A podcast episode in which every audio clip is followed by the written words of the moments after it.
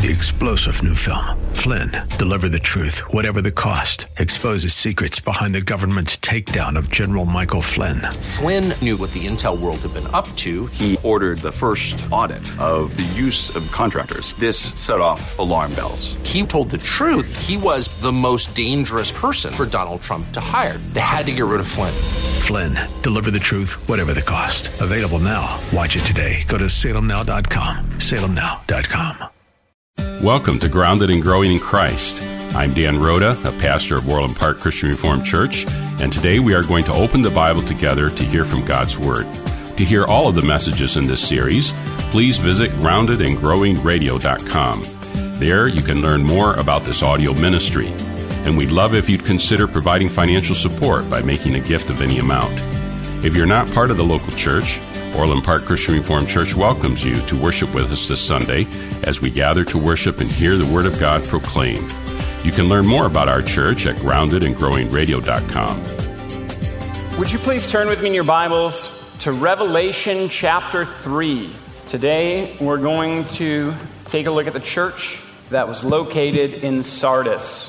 The church was located in Sardis, and there's, uh, there's a unique aspect of the letter to this particular church that you may notice while we read it. It's Revelation chapter 3, verses 1 through 6. Let's give our attention to God's word now. And to the angel of the church in Sardis, write the words of him who has the seven spirits of God and the seven stars. I know your works. You have the reputation of being alive, but you are dead. Wake up and strengthen what remains and is about to die. For I have not found your works complete in the sight of my God. Remember then what you received and heard, keep it and repent. If you will not wake up, I will come like a thief, and you will not know at what hour I will come against you. Yet you still have a few names in Sardis people who have not soiled their garments and they will walk with me in white, for they are worthy. The one who conquers will be clothed thus in white garments, and I will never blot his name out of the book of life. I will confess his name before my Father and before his angels. He who has an ear, let him hear what the Spirit says to the churches. What would it look like if Satan took control of a city? Over half a century ago, the Presbyterian minister Donald Grey Barnhouse offered his own scenario in his weekly sermon that was broadcast nationwide on CBS radio. Barnhouse speculated that if Satan took over the city of Philadelphia, where he ministered, where he pastored, all of the bars would be closed, pornography would be banished, Pristine streets would be filled with tiny pedestrians who smiled at each other. There'd be no swearing. The children would all say, Yes, sir, and no, ma'am. And the churches would be full every Sunday where Christ is not preached. The point is this the point that Barnhouse was making is that the devil has no problem with the appearance of success, even in the church, so long as Christ Jesus is not central and the Holy Spirit is not present. And this was the problem for the church in Sardis. This was a church that was known for being successful. It had a reputation to that effect. But the Lord Jesus saw something different than those who were, you know, around the area saw when they look at this church in Sardis. The Lord Jesus did not see the church that so many thought was alive. In fact, he said that this was a dead church. These are harrowing words that come from the Lord Jesus Christ. Like in every letter, the Lord Jesus pulls no punches. He doesn't sugarcoat things because he has too much concern and love for the church. And so he says to the church in Sardis, You're dead. This letter follows, in a lot of ways, the normal pattern that we have come to expect in letters, with one glaring surprise. Whereas every letter up to this point had had something positive to say about the church that Jesus was speaking to, Sardis is the first church where there is no such commendation from the Lord Jesus Christ. And this also is striking. So let's take a look at the letter. We start with the introduction where the Lord Jesus introduces himself again, like in every other letter, using language that comes to us from Revelation chapter 1 to identify the speaker of the letter as the Lord Jesus Christ. Jesus is the one who holds the seven spirits of God. To the words of him who has the seven spirits of God and the seven stars. Now, you recall that from Revelation chapter 1, the meaning of this is the sevenfold Spirit or the fullness of the Spirit. The meaning of the seven spirits of God is the Holy Spirit. This is a picture of the Lord Jesus who is holding the Holy Spirit. And then the seven stars are, the, uh, are is this image for the seven angels of the churches. So Jesus is the one who holds the Holy Spirit and holds the churches. It's likely that this is emphasized because of the deadness of this particular congregation. This is a church that needed the Holy Spirit to make them alive. You see, only the Holy Spirit can make you or me or any church, any congregation, in any place at any time alive. It's only the Holy Spirit of God that can make a dead church come alive.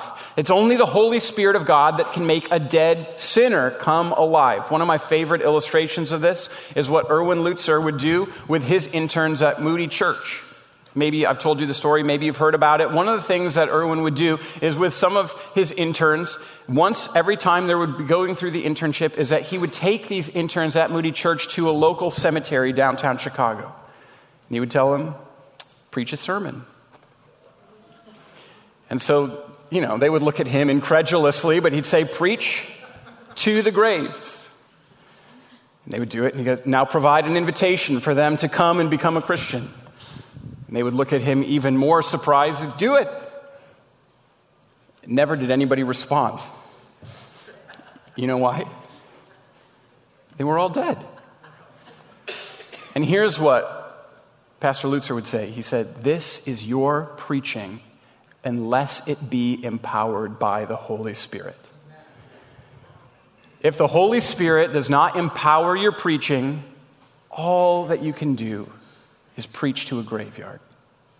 There is no human power that has the ability to make someone come alive. That power is reserved for God alone. Our God is the God of resurrection, and His Holy Spirit does give life. And so Jesus Christ identifies himself at the very beginning I am the one who holds the Holy Spirit, the very thing that you, Sardis, needs in order to come alive. And for Orland Park Christian Reformed Church to be a church that is alive, the Holy Spirit must be the one who makes us to be alive. And so part of the prayer that we regularly should offer to the Lord is this Lord, make us a church that is alive, not simply by reputation but by the Holy Spirit. Renew us with a spiritual power and vigor that only you have the ability to give to us. Because there is nothing in our own strength or power. There is nothing in my own strength or power that we can do to be a church that is alive, but Christ Jesus is gracious, and the Holy Spirit makes those alive who once were dead. And Christ Jesus rose from the dead and has a tendency to do that with poor sinners as well. Make us alive even when we were dead. Then we get to the surprising part of the letter. Again, after every introduction in every letter before this one, there come words of encouragement. And yet, to the church in Sardis, there are no words of commendation. There are no words of encouragement. Every church thus far has had something positive said about them. And up to this point, the humble church in Smyrna had no words of challenge or rebuke. And actually, as Jesus begins speaking, it may sound like there are words of encouragement and commendation at the beginning, because this is a church that had a reputation for being alive. Imagine with me for a moment how it must have been being a part of the congregations who were receiving these letters. Now, Let me give you a technical word. The book of Revelation is known as an encyclical letter. And so, what that means is that the Apostle John received these words from the Lord Jesus Christ and sent the letter. He, he didn't make a bunch of different copies, he sent it to the churches, and it would go around to all of the various churches. The thing would be read in its entirety to the congregations that received them. After they had read it to their congregation, they would give it back to the messenger, and he'd take it to the next city, and then the next, and then the next. And at each city, the scroll on which this was written would be read to the churches. And so the church in Sardis, having received this letter, having authenticated that this did come from the words of Jesus Christ and from the hand of the beloved apostle John, would have heard first Revelation 1 read, and then the letter to the church in Smyrna read, and then the one to the church in Pergamum read, and then the one to the church in Thyatira read. And, and it may have been that as they start hearing the words of the Lord Jesus Christ, that had been written to these other churches, that they might have started talking to each other. You know how this can start happening. So the words are read, and it may be that whispers started in the midst of the congregation. You know, I heard that Thyatira wasn't getting rid of false teaching. I heard that that was the case. You know, I, have been told that Ephesus really isn't as loving as it once was. It may be that they were talking about things that were encouraging, right? You know, those are some encouraging words to Smyrna. I'd heard that they might soon die. They're, they're a poor and weak congregation. Praise God that He continues to hold on to them. And I wonder what kind of expectation might have rushed over the members of this particular congregation when they hear the words at the very beginning and to the angel of the church in Sardis write. It's our turn now. Jesus has something to say to us. Well, He knows our reputation. You know that, you know, we're widely known as being alive. I bet Jesus has some great things to say about us. I mean, think about our reputation. We got our own building. We aren't facing persecution. Oh, Jesus has heard that we are alive. And then what came next? I know your works. You have the reputation for being alive, but you are dead. This is a church that was growing, that seemed passionate, church that may have had big plans big growth, a big building, big budgets.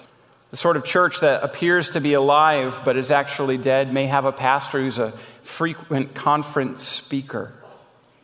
The members of smaller churches in the area might be making their way bit by bit to this large new church, but, but Christ is not preached. I'm not saying that large churches of necessity are dead. I'm not saying that churches that have a reputation for being alive are in fact dead. What I am saying is that God never judges by outward appearance. God never judges by human reputation. When the Midianites swarmed like locusts many years ago across the land of Israel, how did Jesus determine that he would conquer them through one of his judges?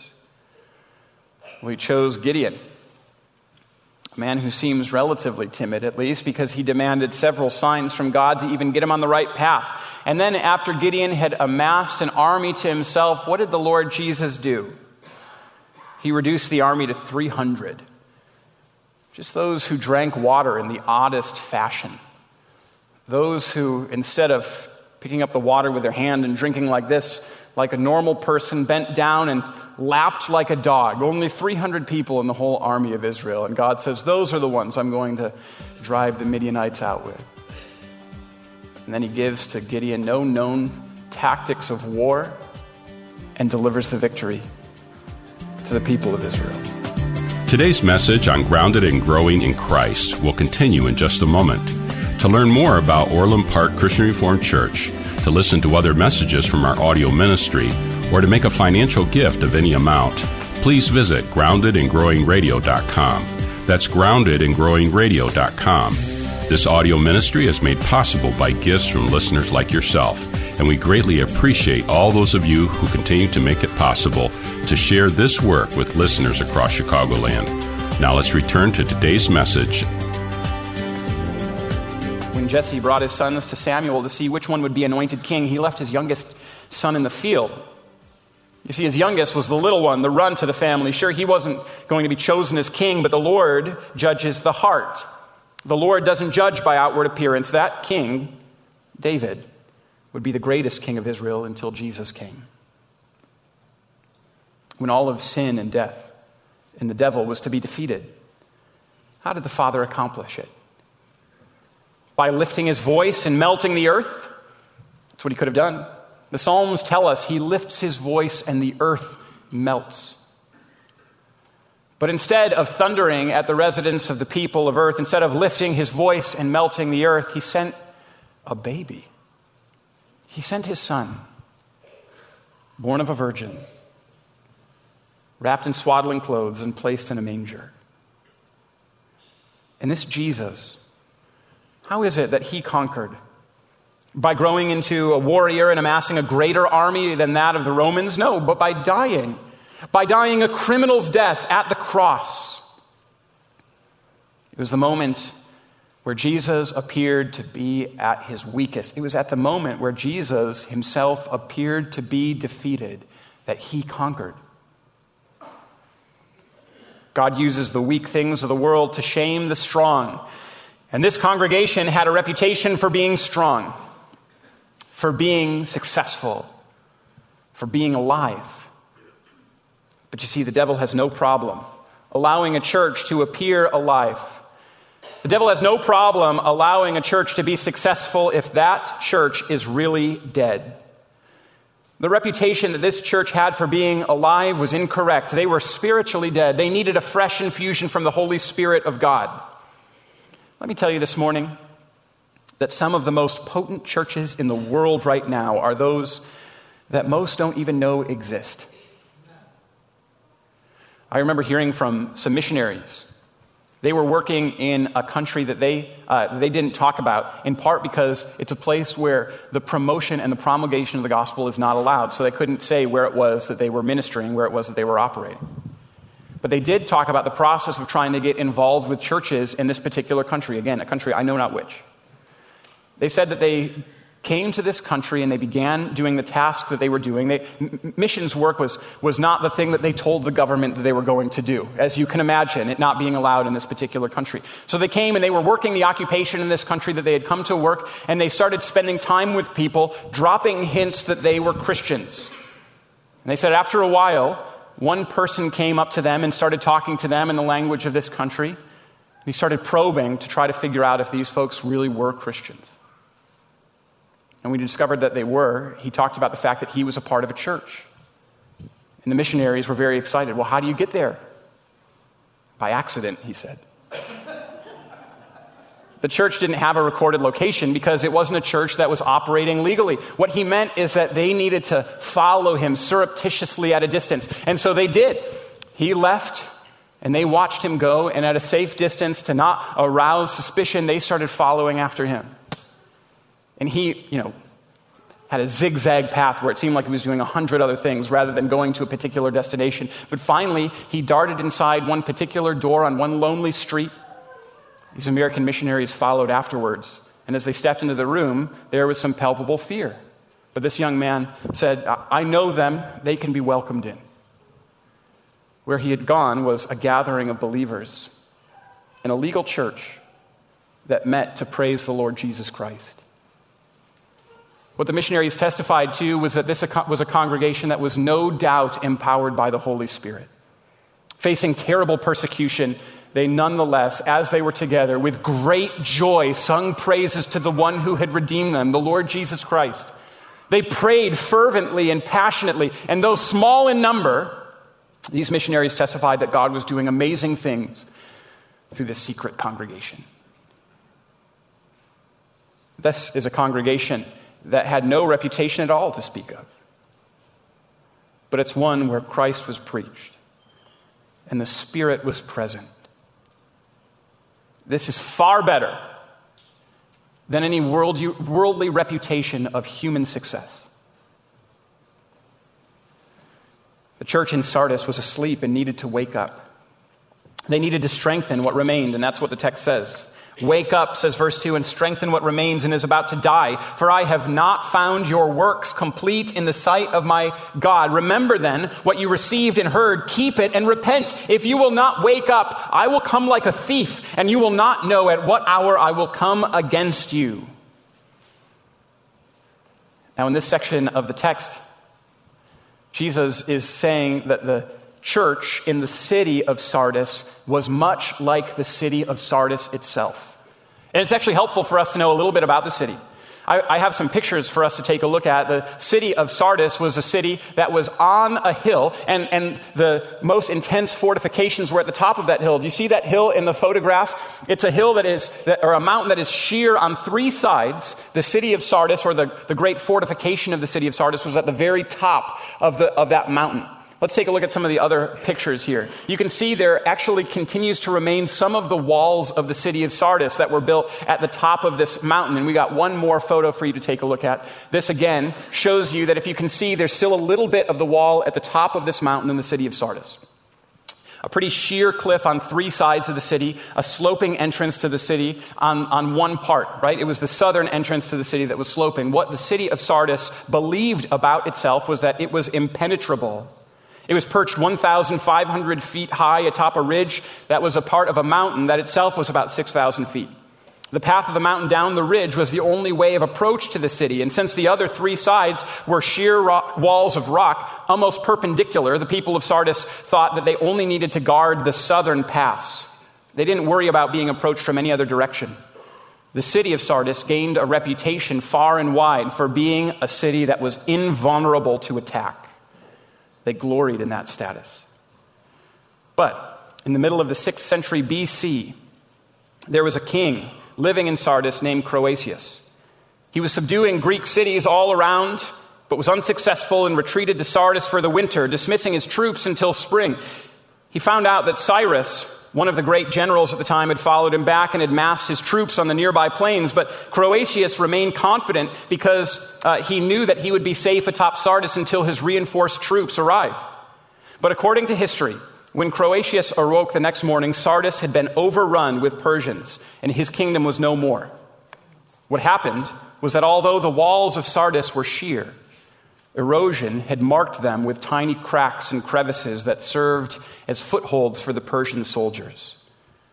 If the city had been aware, these pockets could have easily been filled in or smoothed, but they mistakenly assumed that these three sides of their city were impenetrable to attack, and so they didn't post guards, much less inspect the terrain. The Persians crept into Sardis like a thief in the night. And it happened not only once, but Twice, 300 years later, the Seleucids under Antiochus III used the same tactic to capture the city again. They thought that they were alive, but they were dead because of an attack that had come like a thief in the night. The watchmen had fallen asleep in the church of Sardis as well, and because of that, the church was in danger of losing everything. And so Jesus comes with a warning Wake up, strengthen what remains. You believe that you are a church impervious to attack. You glory in your reputation of being alive, but you are dead despite your reputation. Wake up, strengthen that which remains. Even in these words of warning, we can see the great grace of our Lord Jesus Christ. For the city of Sardis, what they would have most needed was a warning that what they thought was impervious was in fact vulnerable to attack. Jesus is doing that to the city of Sardis, the church in the city of Sardis right now. Be aware. Be aware. You can't get by on reputation alone. The guards in your church have fallen asleep. Cracks have appeared. There are footholds for the enemy. Beware. If you don't wake up, if you don't strengthen what remains, Jesus says, I'm going to come against you. Jesus calls on them to repent, and in so doing, acts so graciously. You know, there's so much great about Orland Park CRC. I hear a lot of good as I talk to people about the reputation of this church. One of the things that I pray is that we don't become complacent in reputation, that we don't trust reputation or programs or membership numbers. What I'm saying is that I pray we don't trust strength, but that we trust Christ. And if any one of us is trusting in our own strength, in our own power, in our own ability, in our own resources, in our own intellect, and anything in our own strength or power, we need to stop. We need to repent and we need to trust Christ. And there were some there were some in the church in Sardis that, that were characterized by a humble repentance and trust in the Lord Jesus Christ. And that's what the Lord Jesus talks about next in verse 4. Yet you have still a few names in Sardis, people who have not soiled their garments, and they will walk with me in white, for they are worthy. My prayer is that the Lord speaks to you through His Word, that we cultivate grateful hearts to Him and flourish in a world searching for the hope that we find only in Jesus. To hear more about gratitude, to learn about Orland Park Christian Reformed Church, or to support our work preaching the Bible on AM 1160 through this audio ministry, visit us today at groundedandgrowingradio.com. I'm Pastor Dan Rhoda, and on behalf of the Orland Park Christian Reformed Church, we want to thank you for your support and partnership in proclaiming the Bible here on AM 1160. If you're not part of a local church, Orland Park Christian Reformed Church welcomes you to worship with us this Sunday. You can find all the details online at groundedandgrowingradio.com. Thanks again for joining us, and until next time, may God bless you. Grounded and Growing in Christ can be heard weekdays at 2 p.m. on AM 1160. I'm Derek Buikema, pastor of Orland Park Christian Reformed Church. This month we're focusing on the topic of gratitude throughout the Bible, exploring how God has instructed us to flourish in the world with hearts grateful and thankful to God. If you're not a part of a local church, Orland Park Christian Reformed Church welcomes you to worship with us this Sunday as we gather to worship and hear the Word of God proclaimed. You can learn more about our church at groundedandgrowingradio.com. Three star general Michael J. Flynn, head of the Pentagon Intelligence Agency, knew all the government's dirty secrets. He was one of the most respected generals in the military. Flynn knew what the intel world had been up to, he understood its funding. He ordered the first audit of the use of contractors. This set off alarm bells. The explosive new documentary, Flynn, Deliver the Truth, Whatever the Cost, and covers the facts behind this scandal. Flynn told the truth. He was the most dangerous person for Donald Trump to hire. I find out the worst enemy that I'm going to face in my life is right here in America. They took my assessment and they wanted me to change it. And I was like, I'm not changing it. They had to get rid of Flynn with in depth interviews, archival footage, and never before seen personal records of the man behind the headlines. I just felt like I was drowning. Flynn, deliver the truth, whatever the cost. Available now. Watch it today. Go to salemnow.com. Salemnow.com.